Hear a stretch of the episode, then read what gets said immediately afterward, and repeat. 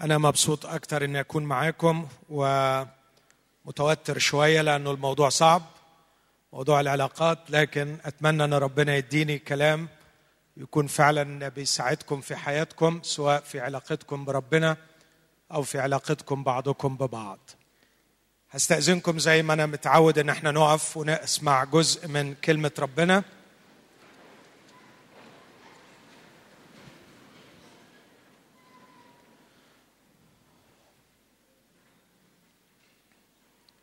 هقرا من سفر التكوين هقرا من أصحاح اثنين وبعدين من أصحاح ثلاثة. يقول الكتاب عن الرب أخذ الرب الإله آدم ووضعه في جنة عدن ليعملها ويحفظها. في عدد 19 وجبل الرب الإله من الأرض. كل حيوانات البرية وكل طيور السماء. فأحضرها إلى آدم ليرى أي ليرى آدم ليرى ماذا يدعوها. وكل ما دعا به آدم ذات نفس حية فهو اسمها. فدعا آدم بأسماء جميع البهائم وطيور السماء وجميع حيوانات البرية. وأما لنفسه فلم يجد معينا نظيره.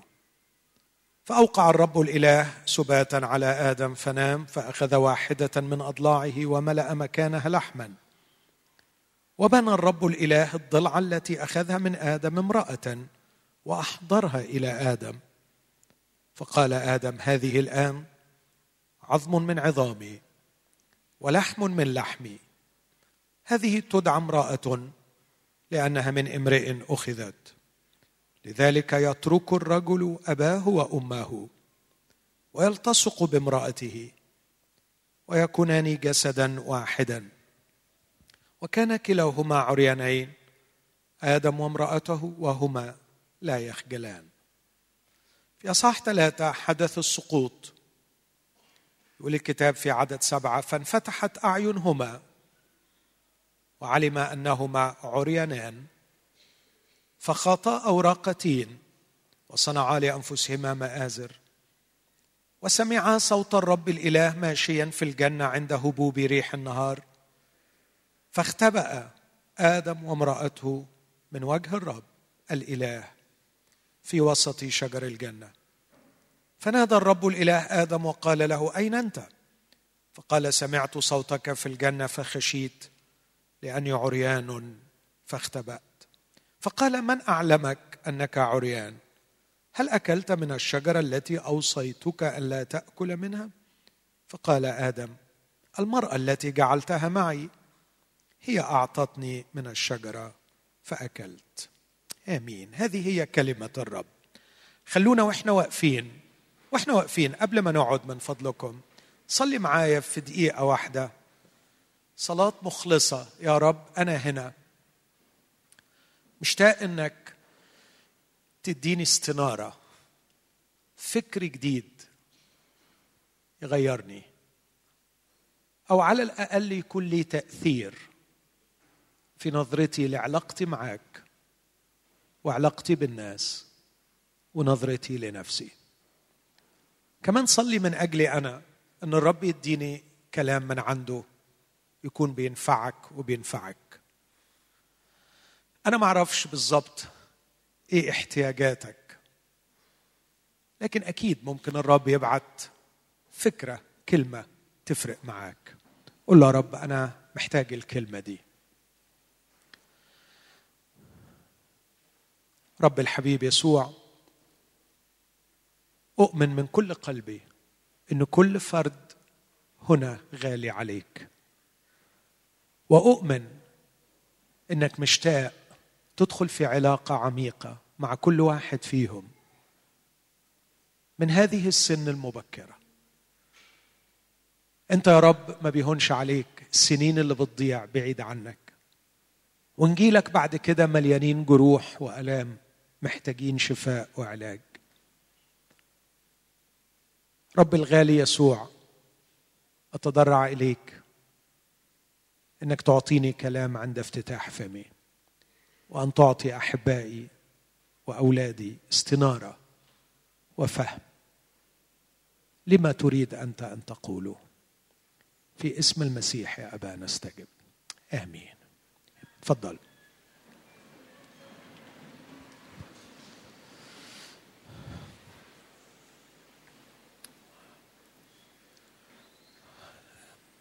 الكلام اللي هقوله أعتقد إنه ينفع لو اخذته بجدية وفهمته.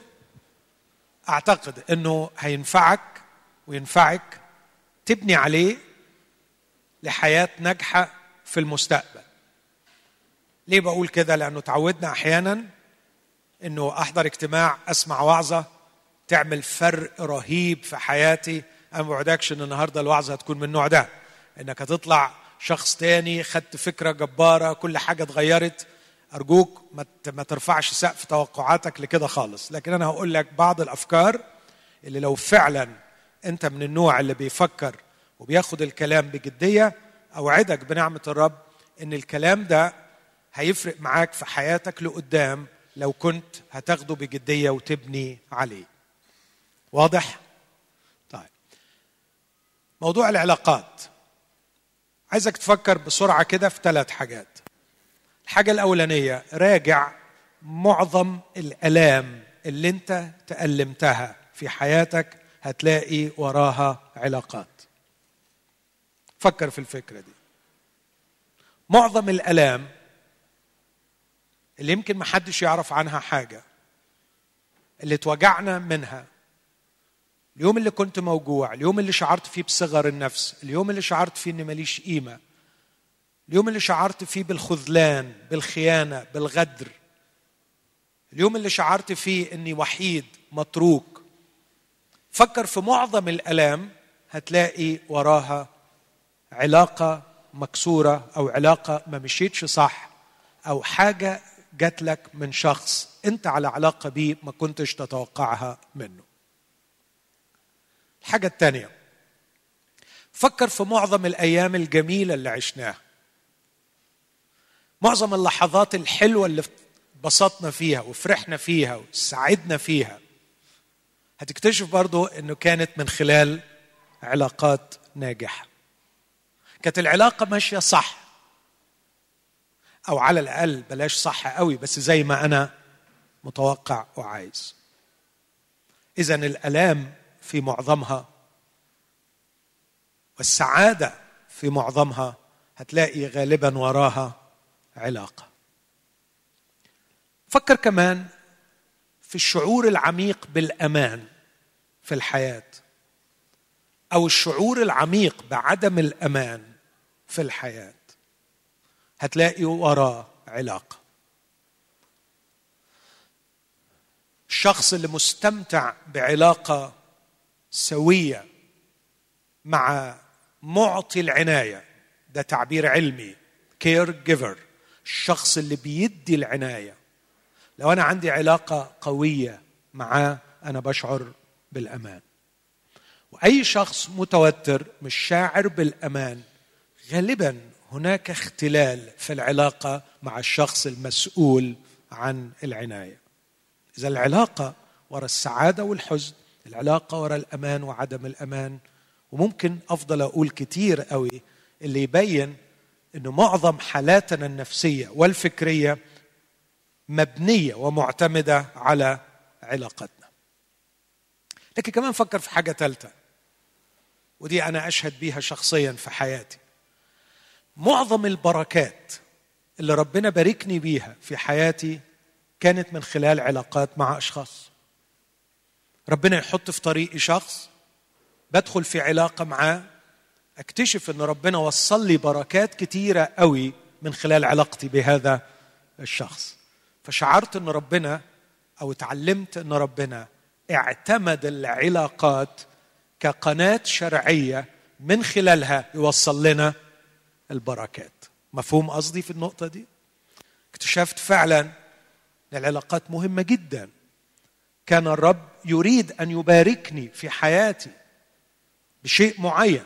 أحيانا شيء روحي أحيانا شيء فكري أحيانا شيء مادي أحيانا في الخدمة أحيانا في حياتي النفسية. الله عايز يباركني بس استغربت إنه لما باركني كان بيباركني من خلال علاقة بأشخاص. من هنا نشأ عندي تقدير جديد للعلاقة مع الأشخاص. لما ربنا يحط في حياتي حد بحترم الحد ده وبحترم العلاقة دي لأني متوقع إنه ممكن ربنا يعمل إيه؟ يباركني من خلال العلاقة دي. لكن كمان العكس من الناحية الثانية أكثر شعور بيسعدني هو هذا الشعور بالامتنان عند أشخاص بيحسوا إن ربنا باركهم من خلال علاقتي بيهم. واو. فأنا بحس برضه إنه زي ما ربنا باركني من خلال ناس ربنا بيبارك ناس من خلالي. فشيء بديع جدا إنك تحس إنك بتتبارك وبتبارك من خلال العلاقه طبعا أنا لست مصدر للبركة. الله هو الذي باركهم. لكن أعتقد إنه شرف كبير ليا إنه ربنا لما حب يبارك فلان باركه من خلالي. فده خلاني أقدس العلاقات. أحترم العلاقات. العلاقات شيء رائع وقد يكون سبب بركة ليا أو قد يكون من خلال العلاقة دي أكون أنا سبب بركة للآخر. فكر في الأفكار دي. هتحس إنه يا كان ليهم حق القادة في هذا الاجتماع إنهم ياخذوا الفترة دي ثلاث أو أربع اجتماعات نركز فيها على مسألة العلاقات. وأنا حظي إنه أول مرة فاستحملوني شوية إن أنا هحط أساس أفرش بعض الحاجات كده وبعدين أتمنى الجمعة الجاية أنا عارف إنه الاسيس سامح وبعده ما أعرفش مين يبنوا ويكملوا إجابة الأسئلة اللي ممكن تواجهنا علشان كده عايز أبدأ إذا كانت العلاقات بهذه الم... الأهمية الكبيرة إيه تعريف العلاقات؟ تعريف العربي سهل هقوله بس يمكن الإنجليش أسهل منه. العلاقة هي the state of being connected. هي الحالة التي فيها تظل متصلا. هي حالة مش اكشن مش time مش وقت لكنها حالة. تظل فيها connected تظل فيها متصل. وده شيء شوية يعني يخليني أتردد بصراحة قبل ما أدخل في علاقة لأنه أنا هفضل في حالة اتصال. فحالة الاتصال دي قد تكون مباركة قد تكون مبهجة وقد تكون أيضا مزعجة ومؤلمة ومفسدة أحيانا. فإذا كان الاتصال سيظل مستمر لأنها حالة أبقى فيها متصلا وهو ده تعريف العلاقة. أنا لازم أفكر مرتين ثلاثة قبل ما أدخل في علاقة. طبعا أنا بتكلم عن العلاقات اللي نقدر نسميها علاقة. مش بتكلم إنك رحت تشتري من السوبر ماركت حاجة فدخلت على الراجل. ما أقدرش أقول إنك دخلت في علاقة مع الشاري. لا ده كان مجرد إنك بتقضي مصلحة. لكن أنا بتكلم عن اثنين يقولوا إحنا أصحاب إحنا في علاقة إحنا أعضاء في خدمة في كنيسة علاقة حاجة مستمرة. تعريف قاموس علم النفس بقى. علم النفس لما بيوصف ما معنى أن تكون في علاقة بيقول حاجة تشبه التعريف اللغوي ده. ودايما لما تيجي تعرف حاجة على فكرة فكروا بالطريقة دي. فكر إنك لما تعرف حاجة عرف اللغة بتقول إيه فيها؟ لكن عرف المصطلح كمان المصطلح أحيانا بيبقى الناس اتفقت على إن الحاجة دي الكلمة دي معناها كده كاصطلاح وممكن ما يكونش ده المعنى اللغوي بتاع الكلمة. فقاموس علم النفس يعرف العلاقة كالآتي. هي حالة الاتصال بين كيانين بحيث يترك واحد فيهم اثرا في مشاعر وأفعال الآخر. أقول تاني التعريف ده. حالة اتصال بين كيانين بحيث يترك على الأقل واحد فيهم اثرا في مشاعر وفي أفعال الآخر. التعريفين دول سواء التعريف اللغوي أو التعريف النفسي من تاني بصراحة بيخلوني أخاف شوية من قضية العلاقات. أنا هفضل متصل والاتصال ده ممكن جدا يترك أثر في مشاعري. مش ممكن ده لازم. هيترك أثر في مشاعري وهيترك أثر في أفعالي. يا أنا ما أحبش أبقى ضحية لعلاقة. أنا ما أحبش أبقى متعلق على علاقة. أنا ما أحبش أفقد الكنترول بتاعي على نفسي بسبب علاقة. ده شيء خطير جدا. إذا كانت العلاقة ستجعلني قابل للتأثر في مشاعري وفي أفعالي لأني متصل بهذا الآخر فبصراحة أنا لازم أنقي الآخر ده وأطمن له. ألف مرة قبل ما أخلي روحي vulnerable. أخلي روحي ضعيف. أخلي روحي مفتوح إني أدخل في علاقة.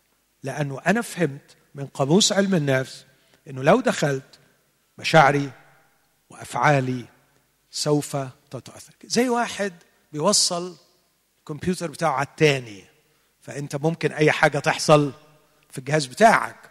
فالمشكلة هنا مش الجهاز المشكلة أنت شخصيا ممكن يتلعب فيك يتلعب فيك في مشاعرك ويتلعب فيك في أفكارك وأفعالك.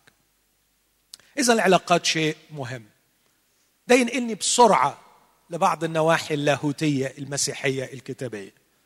يا يعني الإنسان فعلا مجهز ومصمم على إنه يدخل في علاقات؟ آه. لا أنا هقولها بالعكس. لا يوجد إنسان على وجه الأرض يعيش منعزلا. ولو وجد وعاش منعزلا هو ليس إنسان.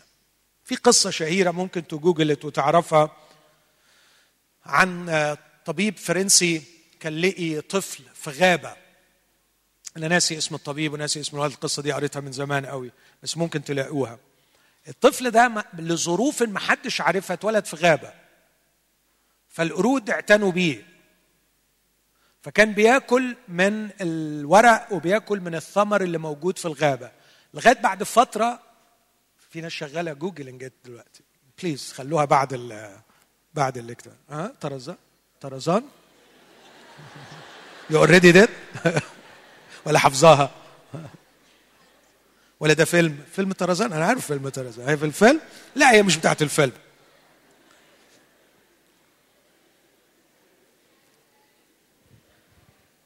لما الولد ده لقيه الطبيب ده البعض بيمجد في هذا الطبيب إنه عمل عمل إنساني البعض الثاني بيقول لأ ده كان بيعمله ك يعني أبحاث كحيوان للأبحاث.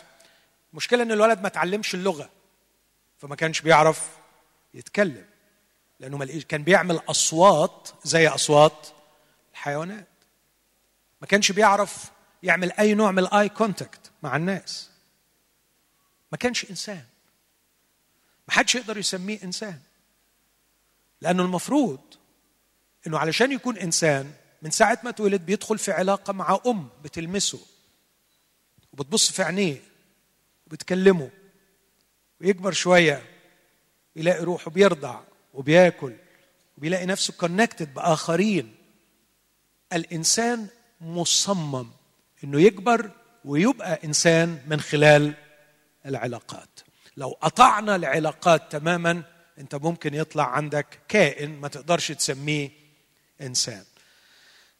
لكن ده كمان من الناحيه الثانية يقول لي طب إذا كان أنا مش ممكن أبقى إنسان بدون العلاقات فبرضه أقدر أقول نوع العلاقات هو اللي هيحدد نوع إنسانيتي. أي إنسان سأكون. وده برضه شيء خطير للغاية. إذا كانت طبيعتي الإنسانية مصممة أن لا تقوم إلا من خلال العلاقات فأعتقد إن نوع العلاقات هيحدد نوع انسانيتي وده يخليني أسأل سؤال هو ليه إحنا مخلوقين كده؟ ليه ربنا ما خلقناش أفراد مستقلين؟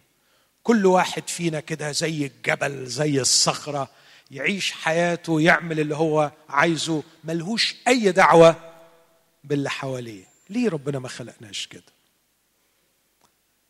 ليه ربنا سمح إنه الإنسان اسمعني في الموضوع اللي جاي ده موضوع مؤلم شوية بس لما بيفقد شيء من قدراته العلاقية بنسميه اوتستيك من هو الأوتستيك؟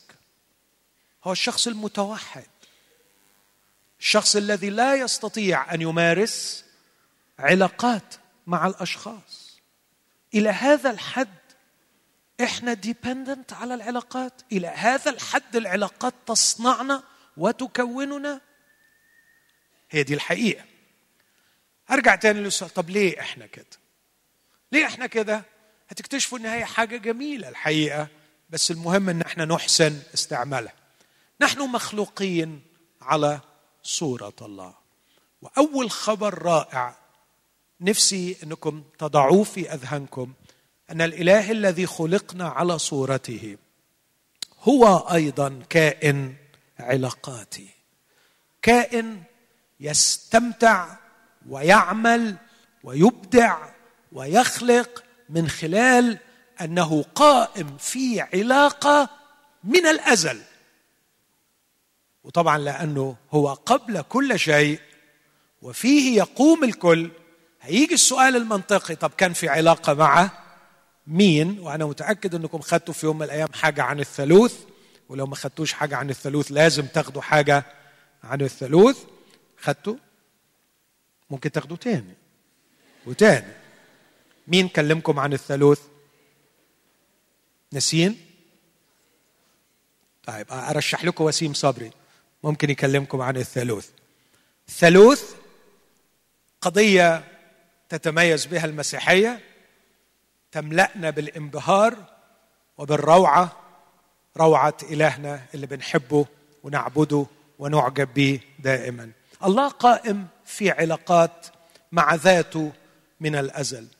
العلاقة بين الأقانيم علاقة الحب. كل أقنوم في اللاهوت يحب الآخر ويهب ذاته للآخر. الآب لا يستغني عن الابن والابن لا يستغني عن الآب والآب والابن لا يستغنوا عن الروح القدس. فكر كده بدون الابن مفيش أب صح؟ حتى لغويا. حتى لغويا لو مفيش ابن يبقى مفيش أب ولو مفيش أب مفيش ابن. طلع الروح من الأب والابن لا فيه أب ولا ابن. عجيب. هذا الإله قائم في داخل ذاته على علاقات بينه وبين أقانيمه. وكل أقنوم لا وجود له بدون الآخر. وإحنا اتخلقنا على صورته. نرتبط معا للدرجة إنه لا وجود لنا بدون الآخرين. تخيل؟ لا وجود حقيقي فاعل لنا بدون الآخرين. فنحن في احتياج شديد جدا للعلاقة مع الآخرين. Well, لو أنا بصيت على التليفون بتاعي ألاقي فيه كذا فتحة أو على الأقل فتحتين بتعني إنه هذا الجهاز مصمم to be connected. مصمم إنه يبقى كونكتد للتشارجر وللسماعات. يمكن يكون في اختراعات تانية. يكون فيها مصمم الجهاز إنه يتصل بأكثر من شيء. الإنسان ككائن مصمم إنه يكون في علاقات يا ترى مصمم على أن يكون في علاقات مع مين؟ أعتقد إن اللي خلقه وعملوا كائن علاقاتي مش ممكن يكون ليه وجود من غير ما يكون في علاقة. أول شيء عمله صمموا على إنه يكون في علاقة مع خالقه من هنا أدخل أبعد شوية وأقول بدون العلاقة مع الخالق لا إنسان. زعلش مني لما أقول كده. بدون العلاقه يعني العلاقة مع الخالق مش حاجة كده اوبشن ممكن تعيش بيه وممكن ما تعيش بيه. لا أقدر أقول بكل قلبي لكي تكون إنسانا أنت تحتاج أن تكون متصلا بمين؟ بالخالق. أثبت الفكرة دي ولا دي مستريح لها؟ خليني أثبتها. دايما بقول التشبيه ده. بقول أنا رحت جنينة الحيوانات لقيت نمر في القفص طبعا. ولقيت مكتوب كده آه، في لافتة محطوطة مكتوب عليها ده النمر اسمه كذا شمجر مثلا بيسموا النمور كده اسمها ابوه النمر عباس وأمه النمره نفيسة واتولد سنة كذا وهو عمره قد كده وبياكل كذا كيلو لحمة في اليوم والحارس بتاعه اسمه فلان اللي بيوكله. هو ده النمر فلان نمر شمجر ده. أنا بسأل سؤال وبقول هو اللي قدامي ده نمر؟ بجد صحيح اللي قدامي ده نمر؟ أنا اعتقادي إن حرام أسميه نمر. لا مش نمر. أنا أعرف إن النمر نمر لأنه بيجلي بسرعة ممكن توصل 60 كيلو متر في الساعة. النمر ده عمره ما جري حتى 6 متر. هو من ساعة ما اتولد محبوس في القفص ده. إنه لم يدخل في علاقة مع الفضاء الفسيح مع الغابة حيث يرقد بأقصى سرعة. فيكتشف قدراته ويكتشف ذاته ويعرف أنه نمر.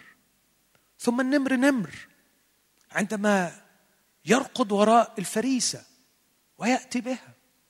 عندما تختبئ منه الفريسة فيستطيع أن يتسلق شجرة ويتفوق على الأسد اللي ما يقدرش ان هو يتسلق ويقفز. والنمر نمر لأنه يستطيع أن يأتي بطعامه لنفسه ويستطيع أن يعتني بصغاره. ويستطيع أن يجول مع القطيع في الغابة لكي ما يبحث عن الغذاء. يا جماعة النمر يحتاج إلى بيئة طبيعية يرتبط بها بعلاقات متعددة علشان أقدر أسميه نمر.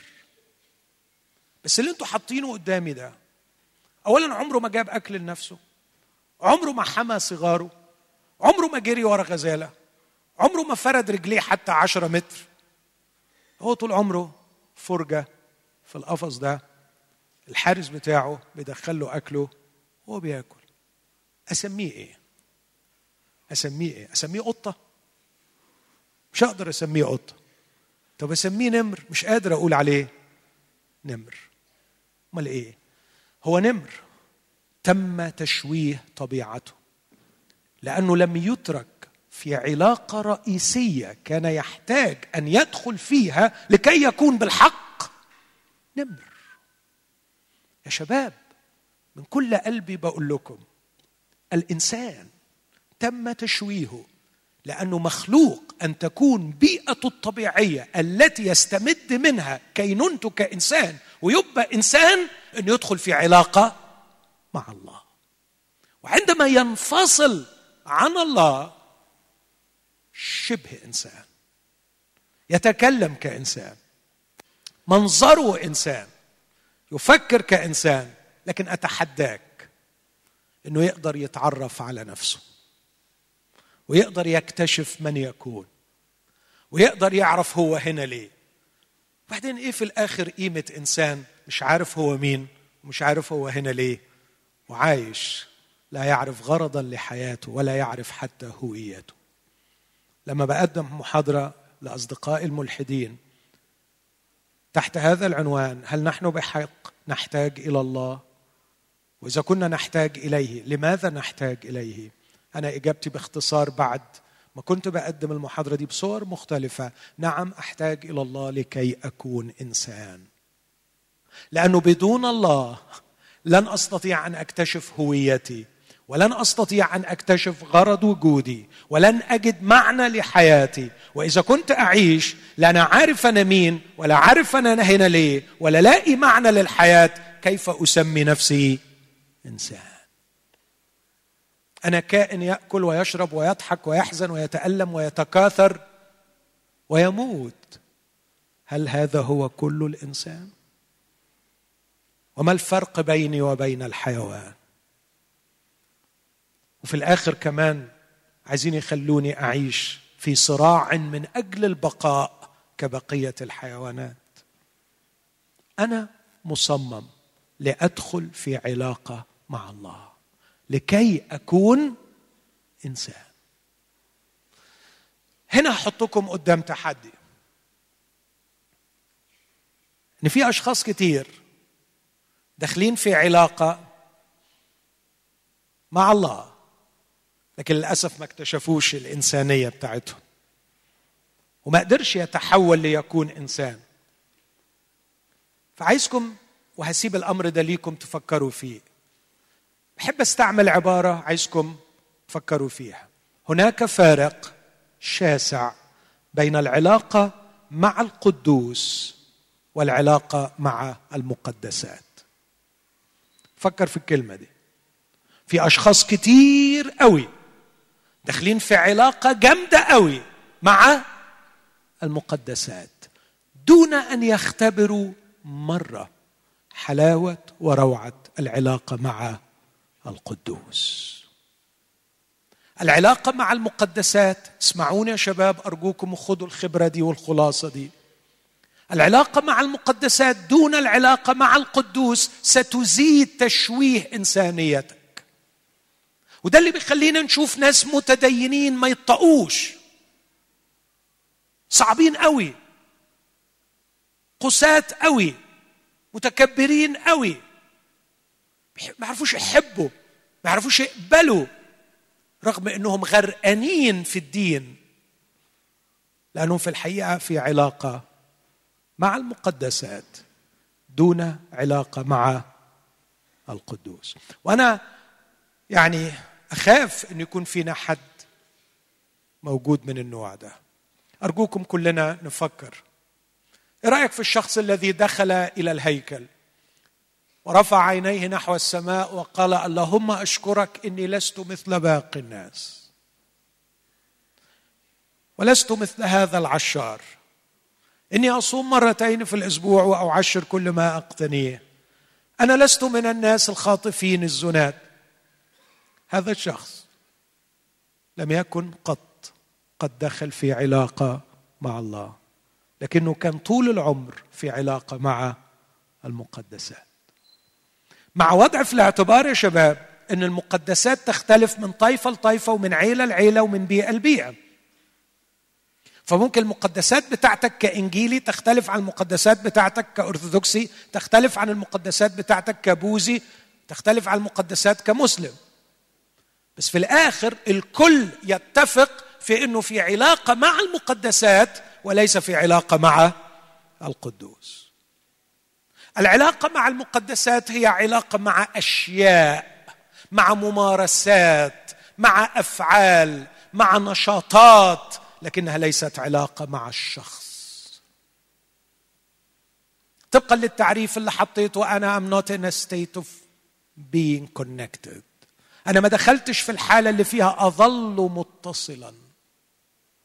لكن أنا في علاقة مع الكنيسة. باجي الكنيسة. بمشي من الكنيسة. انتهت الحالة of being connected بالكنيسة. لكن في علاقة مع الله هو نفس حياتي. هو خبزي. هو مائي. هو صديقي هو حبيبي هو ربي هو إلهي. هو عيناي التي بها أرى. هو الحضن الذي فيه أختبئ وأطمئن. هو شفيعي هو شريكي هو مشيري. هو أبي هو من ينصحني هو من أنا أسترشد برأيه في كل خطوة في كل فكر. أن أكون متصلا بالقدوس. أمر يختلف كل الاختلاف عن أن أكون في علاقة مع المقدسات. وأنا خوفي كل الخوف أن نخلط بين العلاقة مع المقدسات ونعتبرها إن دي علاقة مع الله. ما الغرض من العلاقة مع الله طبقا لسفر التكوين؟ عايزين نكبر كده الجزء اللي قريناه ونشوف إيه نوع العلاقة وإيه الغرض من العلاقة دي؟ نوع العلاقة بص كده. اولا طلع الإله ده مش أناني ابدا. والإله ده طلع كبير وخطير قوي وعظيم. من أول ما قال قال نعمل الإنسان على صورتنا كشبهنا. أنا هعمله زيي. هعمله على صورتي. ده مش واحد بيتعالى وينفصل. لكن كونه يقرر أن يخلقني على صورته وشبهه هذا يعني أفهم منها أنه يريدني أن أكون قريبا منه صح؟ عايزني قريب منه. وبعد ما عملوا على صورته وعلى شبهه غرس الرب جنة عدن. أتى بآدم ووضعه في الجنة وأوصاه أن يعملها وأن يحفظها. بعدين عمل الحكاية اللي قريتها لكم دي الجميلة. جبل الرب الإله كل حيوانات الأرض. ودعاها وأحضرها إلى آدم. مين اللي أحضرها؟ الرب. أحضرها لمين؟ لآدم. وبعدين يقول ليرى ماذا يدعوها. طبعا اللغة هنا لغة شعرية تصويرية جميلة. يدعوها مش يعني يسميها عشان ربنا كان محتاس إنه يدي أسامي.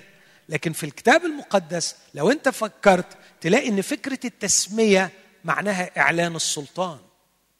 فاكرين نبوخذ نصر لما خد دانيال وأصحابه غير اسمائهم إدى لكل واحد اسم من عنده. فأن تسمي فرعون لما جابوا له يوسف راح مديله اسم وهكذا. المسيح أيضا كان يعلن سلطانه بأنه يغير الاسم يعطي اسم. أنت تدعى صفا الذي تفسيره بطرس. فكون آدم يعطي أسماء لكل الحيوانات معناها أن الله بيقول له أنت لك سلطان على كل الأرض. أقدر أشوف العلاقة كالآتي. آدم في علاقته بالله تخضع له الخليقة. طول ما هو خاضع للي فوقه كل اللي تحته يخضع له. ده كان الفكر الإلهي أن يكون الله في اتصال مع آدم لكي يستطيع آدم أن يكون مسيطرا على كل شيء. بس إيه نوع الخضوع لربنا اللي كان ربنا عايزه من آدم؟ لو خدتوا بالكم لما آدم عصي يقول الكتاب انفتحت أعينهما. يعني إيه انفتحت أعينهما؟ يعني قبل ما يأكلوا كانوا مخلوقين عميان؟ هم؟ إيه رأيكم؟ لا أكيد مش عميان. طب كانوا عندهم عينين بس مقفلينها؟ لا. طب يعني إيه انفتحت أعينهما؟ أنا اعتقادي على قد فهمي للجزء ده هو إنه كان في نوع من الشركة مع الرب بحيث إنه الرب هو اللي يشوف له. بعد السقوط بقي آدم بيشوف لنفسه. اذا هذه العلاقة علاقة حب وصداقة بين صغير وكبير. ثقتي في حكمته ثقتي في أمانته ثقتي في صلاحه. تخليني في كل موقف أقول له أنت شايف إيه؟ أنت شايف إيه؟ أنا أرجوكم ما تنسوش الكلمة دي. العلاقة مع ربنا ممكن تلخصها في الكلمة دي. يا رب يا حبيبي في هذا الموقف في هذا الأمر أنت شايف إيه؟ أنا عايز أشوف اللي أنت شايفه. إذا قال لي ده صح بقول له صح. إذا قال لي ده غلط بقول له ده غلط. حالة السقوط خليك على جنب. أنا هشوف لنفسي. انفتحت أعينهما. ولاحظوا إن انفتحت الأعين بأكل من شجرة سماها الكتاب معرفة الخير والشر. يعني دلوقتي أنا هعرف خيري أنا هعرف شري أنا هشوف لنفسي أنا مستغني عنك أنا مش محتاجك. ما نوع العلاقة مع الله؟ العلاقة الحقيقية مع الله هي علاقة مع شخص أثق فيه أستند عليه في كل أمر بقول له انت شايف إيه؟ أنا مش كفء يا رب أشوف لنفسي. أنا ما أقدرش أشوف لنفسي. أنا محتاجك تكون عينيا اللي بيها أشوف. أنا مش قد الدنيا وقراراتها. أنا حتى مش قد رغباتي وميولي. هل يا رب أسيب نفسي رغباتي تملي عليا اللي أعمله؟ أو تملي عليا اللي ما أعملهوش. أنا نفسي يا رب أعرف أنت شايف إيه. ده اللي اختبره داود ورنم عنه الرب نوري وخلاصي. هو النور الذي به أرى هو عيني التي بها أرى. ده نوع العلاقة مع ربنا ودي العلاقة اللي ضاعت بالسقوط.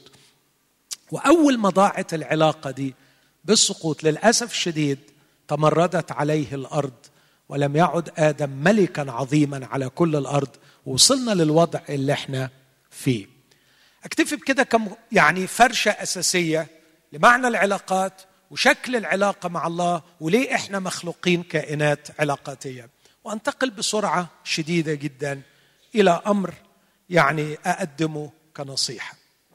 أرجوك وأنت بتدرك معايا أهمية العلاقات أول شيء حدد من البداية علاقتك مع الله. هل هي علاقة مع القدوس أم هي علاقة مع المقدسات؟ ودي أسيبها لك وأسيبها لك. أنت اللي تفصل فيها وأنت اللي تكون أمين مع نفسك. وأرجوك ما تتأخرش. إذا كانت العلاقة مع المقدسات الليلة حولها وخليها علاقة مع القدوس. إزاي تقدر تميز بين الاثنين أعتقد في حاجات كثيره ممكن تساعدك في التمييز. أنت ممكن تفكر فيها. يا ترى علاقتك مرتبطة فقط بالاجتماع ده؟ مرتبطة فقط بالكامبس بالمؤتمرات بالناس؟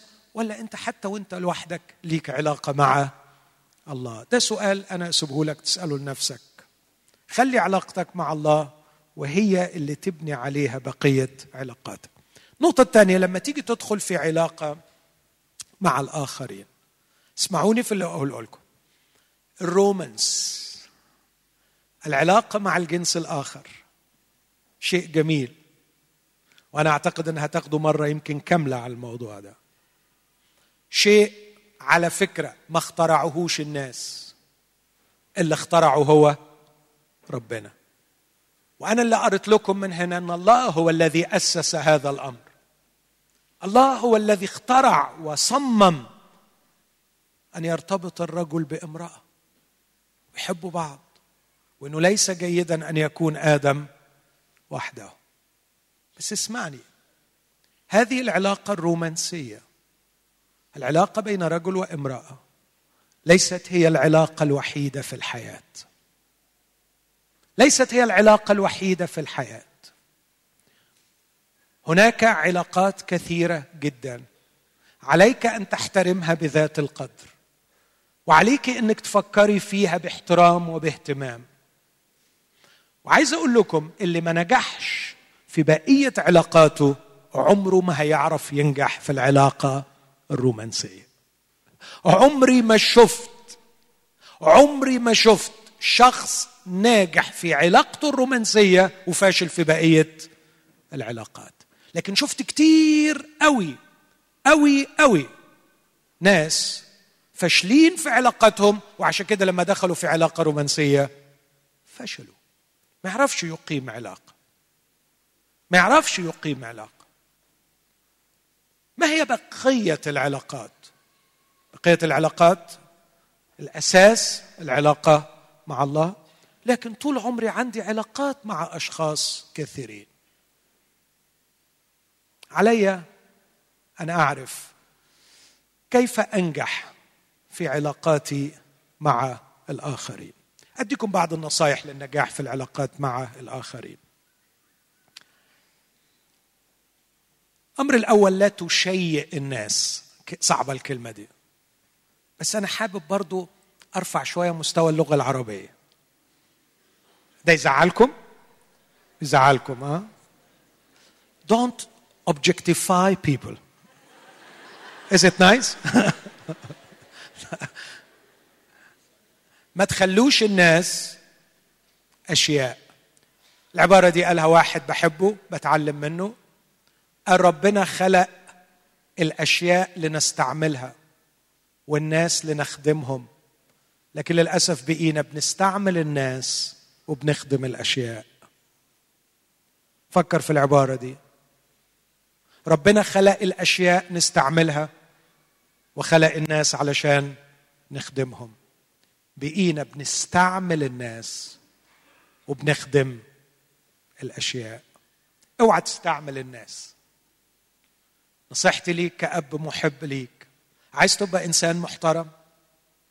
اوعى تستعمل حد. ما تقبلش على نفسك إنك تستعمل حد.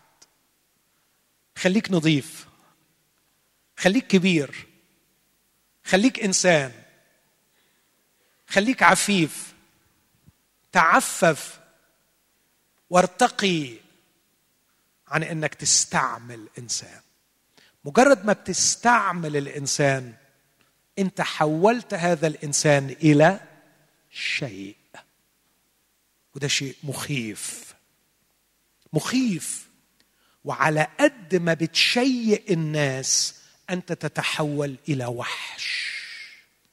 تتحول إلى كائن غير إنساني. كل مرة بتشيء فيها إنسان تشيئه يعني بتعمله شيء أنت بتفقد جزء من إنسانيتك. حتى يأتي عليك وقت أكتشف إن اللي قدامي ده ما هواش إنسان. درب نفسك من اليوم أن تتعامل مع كل شخص كغاية وليس كوسيلة. كإنسان يخدم لا كشيء يستعمل. أكون صريح معاكم أكثر عشان أوضح الفكرة. عندما تنظر إلى فتاة جميلة وتشتهيها وتحاول أن تستمتع بها ولو في خيالك سؤالي أنت تحبها أم تستعملها؟ أنت تستعملها. أنت تستعملها. وعلشان كده دايما لما تلاقي روحك وقعت في الحتة دي والبنات نفس الكلام. لما يعجبك واحد وتقولي أنا عايزاه عايزة أمتلك لو حبيت ده وهو حبني أنا هتبسط. والبنات أصحابي هيحسدوني على العلاقة دي. بصراحة كده هيبقى شكلي حلو قوي في المجتمع اللي أنا فيه. أنت بتحبي الشخص ده ولا بتستعمليه؟ استعمال. شباب ابدأوا بدري قوي قوي. احترموا الناس المخلوقة على صورة الله. كل إنسان له كرامة أعطاها الله له. تجعله شخص يخدم لا شيء يستعمل. وكل ما تلاقي نفسك حابب تمتلك الشخص ده ميز بين الحب والرغبة في الاستعمال. وعايز أقول لكم على حقيقة هتتأكدوا منها مع الأيام. أي شيء تستعمله سيأتي يوم وتطوح به هترميه.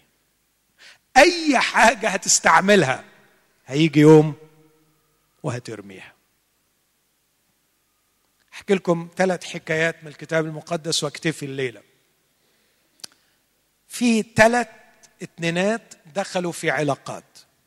يمكن مرة حكيت لكم الحكاية دي قبل كده زمان بس ما عنديش مانع أكررها لو كنت حكيتها عندي حكاية داوود ويوناثان. اثنين صحاب. وعندي حكاية رعوث ونعمي ونعمي واحدة وحماتها. وعندي حكاية أمنون وثمار. حد عارف حكاية أمنون وثمار؟ تعرفوهاش القصة دي؟ طب توعدوني تقروها؟ صموئيل الثاني تقروا القصة دي من فضلكم. أصحاح 15 قصة مؤلمة جدا. في ولد اسمه أمنون. عنده أخت اسمها ثمار بس كانوا زمان الراجل الملك يتجوز كذا واحدة. كان داود متجوز ثمانية وكل واحدة في بيت وكل عيال فالعيال ما يعني ممكن يتعرفوا على بعض يعني في المناسبات السعيدة. فالولد اتعرف على أخته ثمار واكتشف إنها جميلة جدا فحبها قوي قوي قوي وحي الكتاب يقول اسمعوا العبارة دي. أحصر أمنون للسقم يعني عي من كتر حبه لثمار. كان عيان من كتر حبه لثمار. أنتوا ما لحقتوش زمان الأغاني بتاعت الحب. اللي إحنا كنا بنسمعها. كانت أغاني الحب دايما زمان تبين لك الحبيب ده يا حرام عايش في عذاب وعايش متألم وعايش موجوع علشان بيحب ومش قادر يوصل للحبيب. أهو ده بالظبط اللي كانت الحالة اللي فيها أمنون. حتى كان بينا وإحنا صغيرين آه، يعني التعبير كده لما تلاقي واحد عيان مالك يا ابني؟ أنت إيه اللي حصل لك؟ بتحب في حاجة يعني اليومين دول؟ ف دي كانت حالة أمنون زي ما وصفها الكتاب. كان عنده صاحب وده اللي يورينا خطورة العلاقات. قال له مالك؟ قال له بحب سمار قوي ومش عارف أوصل لها.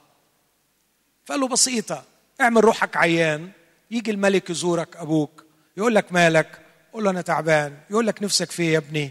قول له نفسي أختي ثمار تيجي تعمل لي أكل في البيت. داوود للأسف كان أب أي كلام للأسف الشديد. خالت عليه اللعبة بعت ثمار الواد شاف ثمار دخلت عنده قال له كل الناس تطلع بره واغتصبها. وصل للي هو عايزه. بس الكتاب المقدس رهيب. تعرف بيقول إيه؟ بمجرد ما اغتصبها طردها. ويقول وكانت البغضه التي أبغضها إياها أكثر من المحبة التي أحبها. كانت جميلة جميلة جميلة مطلوبة طول ما هي بعيدة عنه. أول ما امتلكها واستعملها عمل إيه؟ رماها. أنا عايز أقول لك دي حقيقة الكتاب المقدس سجلها. كنت بقرأ بحث من فترة قريبة هو ليه الناس بعد ما بتوصل للموضوع ده بيكرهوا؟ واحد حاطط تفسير غريب أنا ما اقتنعتش بيه. بس بيقول إنه غالبا الشخص بيشعر إنه أعطى نفسه في هذه العلاقة من غير ما يكون قاصد لأنه هو قاصد إنه يأخذ وليس يعطي. بس هو العلاقة الجنسية مصممة إن الشخص يعطي نفسه فيها وليس فقط يأخذ. بغض النظر عن تفسيره ده صحيح ولا مش صحيح لكن الواقع الأكيد حتى علميا النهارده بيحاولوا يفسروا هي ليه بتقلب كراهية بهذا الشكل. العلاقة الثانية علاقة داوود ويوناثان أعتقد معظمكم أراها ودي ممكن نطبقها على اثنين أصحاب بنات أو ولاد. ما فيهاش أي نوع من الرومانس. دي بعيدة تماما عن الرومانس عشان لو حد مخه يعني اتهبش وراح فكر يمين ولا شمال ما فيهاش أي نوع من الرومانس. لكن دي علاقة صداقة. بس عايزك تقرأ الحكاية في سفر صموئيل الأول وتمشي فيها كده بيقول لك إنه احبه كنفسه. ده يوناثان أحب داوود كنفسه. ركز معايا في التحليل النفسي اللي هقوله لك بسرعة ده عشان ممكن تلاقيه حاصل في حياتك.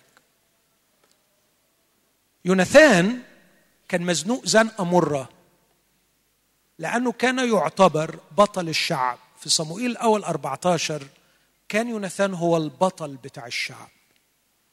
بس فجأة ظهر للشعب شخص بيعيرهم وبيقول لهم ابعتوا لي منكم راجل.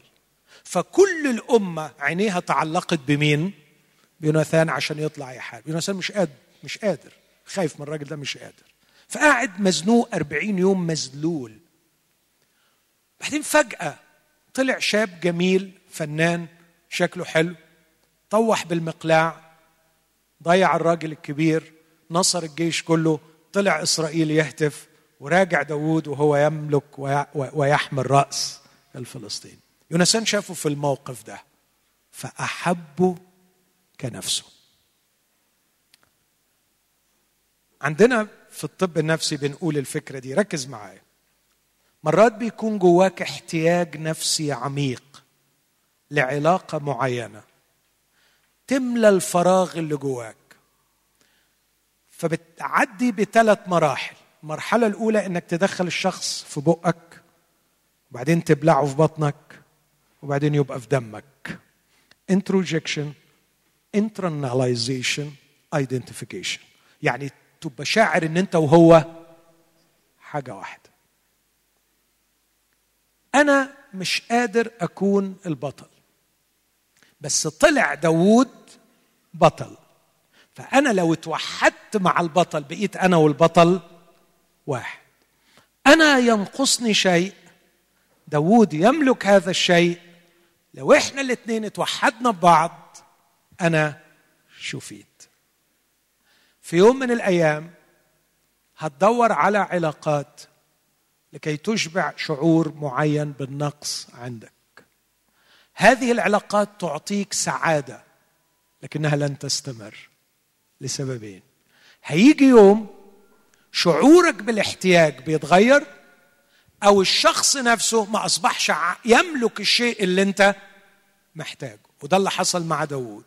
فكانت النتيجة في قصة مؤلمة في أصحاح 18 إن في حجر اسمه عفوا في أصحاح 22 حجر الافتراق الاثنين عملوا إيه؟ فرقوا بعض. لم يعد يوناثان يحتاج داوود ولم يعد داوود هو البطل. فانتهت العلاقة. أكيد كان وراها كم كبير من الألم. الكتاب يقول إن يوناثان بكى وداوود بكى بس اللي بكى أكتر كان مين؟ داوود. وأنا عارف إن فيكم كتير بكى.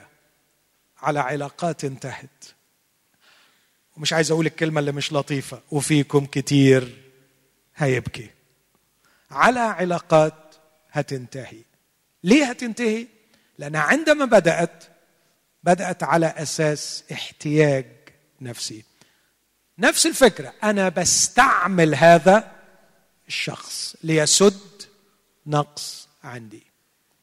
أوصل للعلاقة الثالثة بين راعوث ونعمه شوف الفرق الشاسع بقى. أنتوا عارفين حكاية راعوث ونعمه طب الحمد لله دي عارفينها أمال ليه مش عارفين أمنون وثمار؟ عرفتوها خلاص؟ طلعتوها؟ أنا مبسوط منكم وأنتوا فاتحين الكتب كده بجد منظركم يفرح. بس يا ريت في البيت برضو نعمل كده وندور.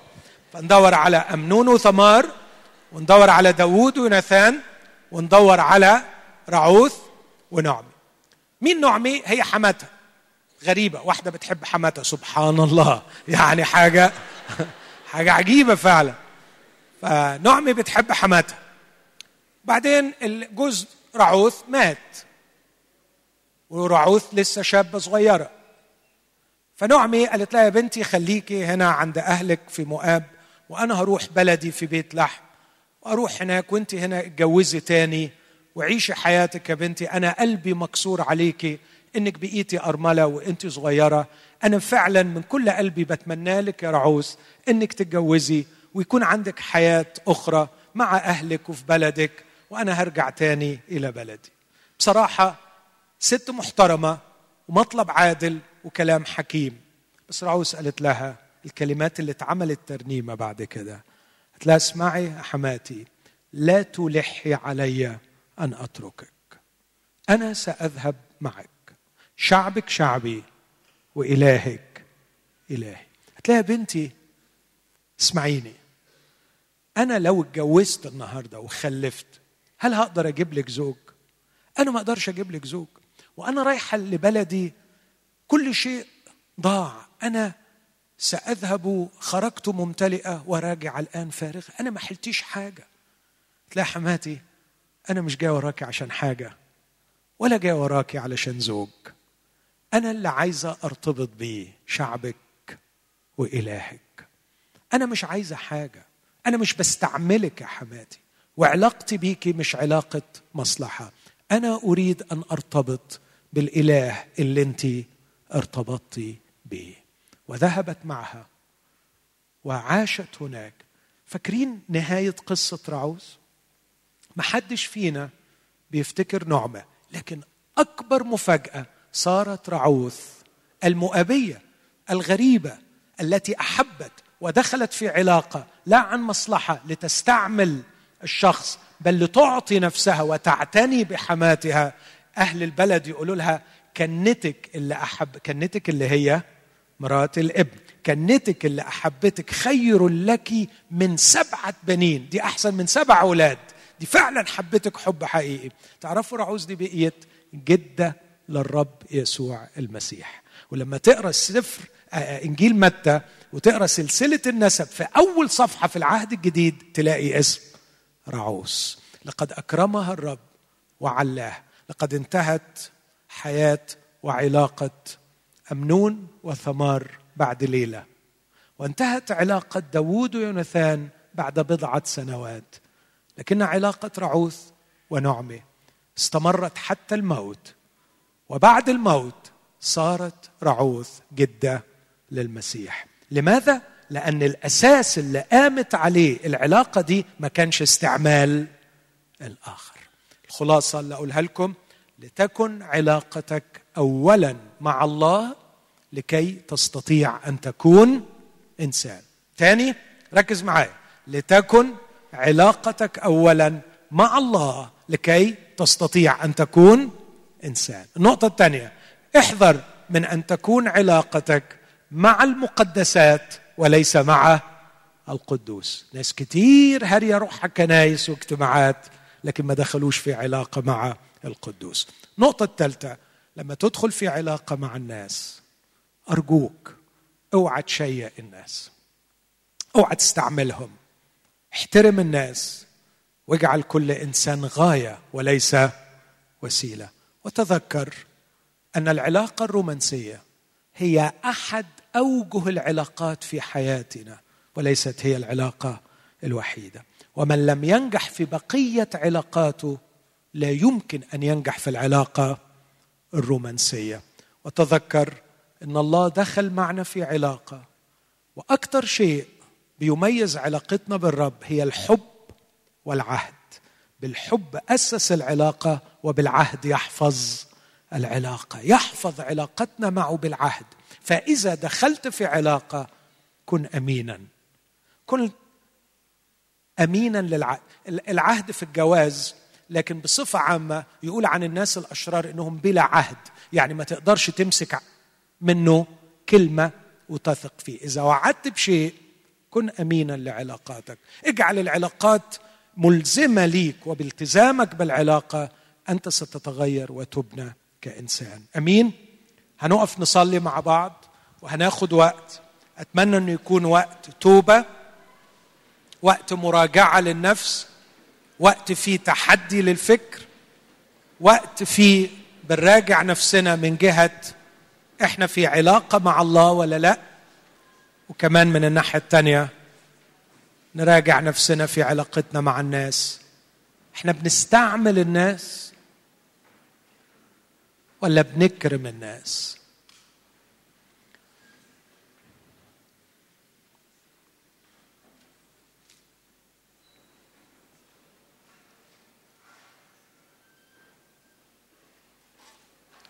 حاول تفتكر الجرح اللي انت اتجرحته لما حسيت إن اللي قدامك عايز يستعملك يستغلك. فاكر الجرح ده؟ قول يا رب أنا بغفر بسامح لكن كمان نفسي تعلمني درس من وراء التجربة المؤلمة دي. إني ما استغلش حد. حاول تتذكر يسوع. كيف كان يلمس كل إنسان لا ليأخذ. يسوع ما خدش حاجة من حد. يسوع كان دائما يعطي. وأنا عايز أكون زيك. أنا مش عايز في علاقتي مع الناس أكون باخد بس ولا أكون بدي بس ولا أكون بدي واخد. أنا عايز أكون قناتك عايز أكون إيدك عايز أستمتع بيك فأفيض على الآخرين. يبقوا هم بيستفيدوا مني من غير ما أشعر إني بأستغل من آمن بي كما قال الكتاب. تجري من بطنه أنهار ماء حي. افتح عيني عليك. خليني أحبك وأصاحبك. وتبقى أنت عيني اللي بتشوف لي. أشاورك في الكبيرة والصغيرة.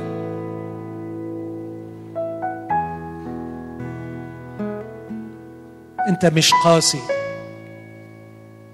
انت مش عندك رغبة انك تتسلط.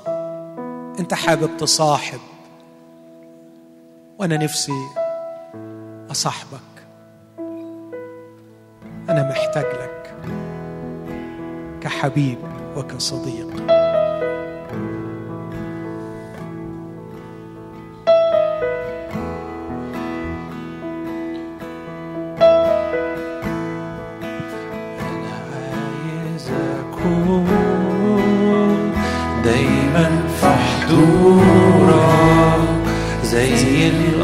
Uh...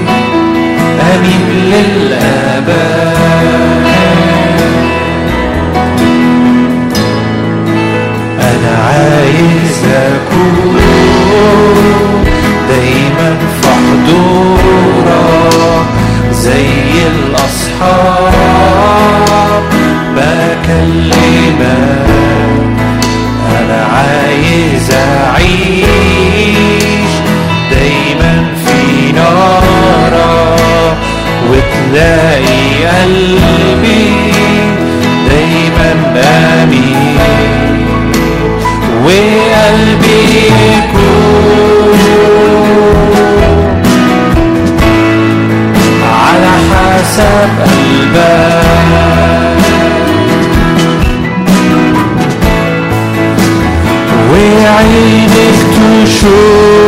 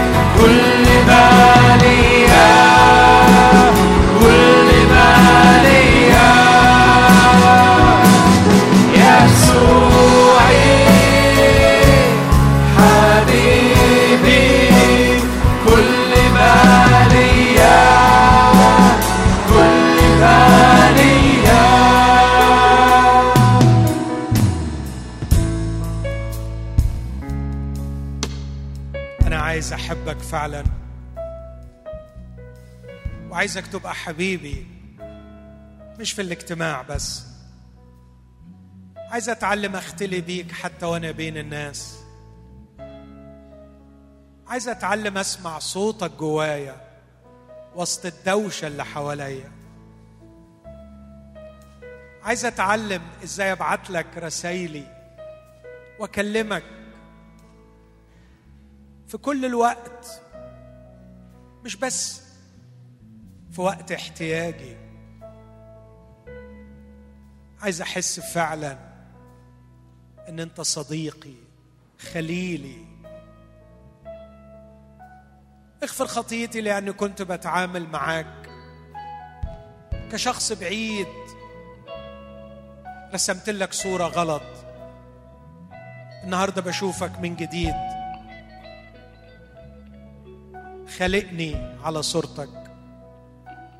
وعايز تكون في علاقة معايا. بتحبني. بتحبني. بتحبني. بتحبني من كل قلبك.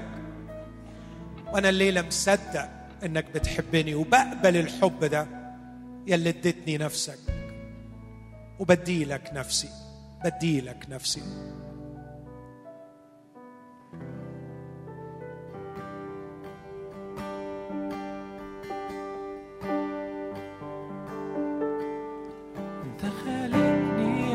صورتك